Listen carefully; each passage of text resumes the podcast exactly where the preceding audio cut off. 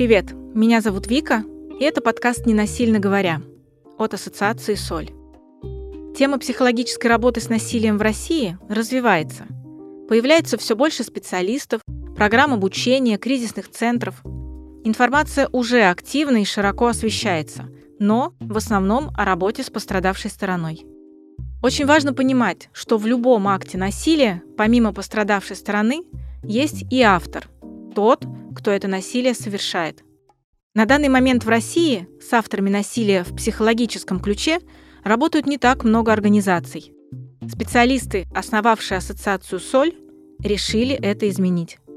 Работа по устранению насилия комплексная.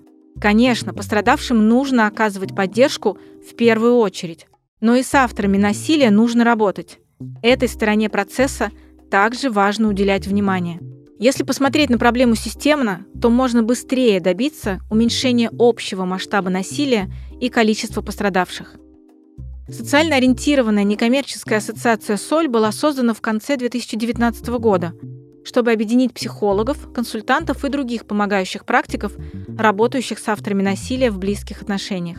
Специалисты помогают им остановиться в своем разрушительном поведении. Основная цель ассоциации – содействовать развитию помогающих специалистов, поддерживать их в работе с авторами насилия, снижать насилие в близких отношениях и формировать нулевую терпимость к насилию в целом. Ассоциация формирует безопасное пространство для роста и развития специалистов.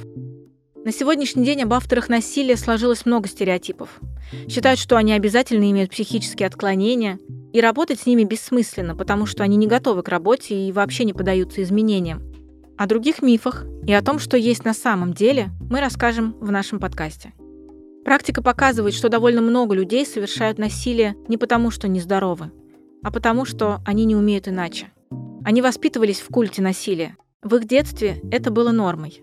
В их жизни не было доверительных отношений, безопасной среды, в которой можно было бы свободно, без критики и одергивания, высказывать свое мнение. Не было опыта разговаривать на сложные темы, не используя крики, угрозы, шантаж, драки или битье посуды.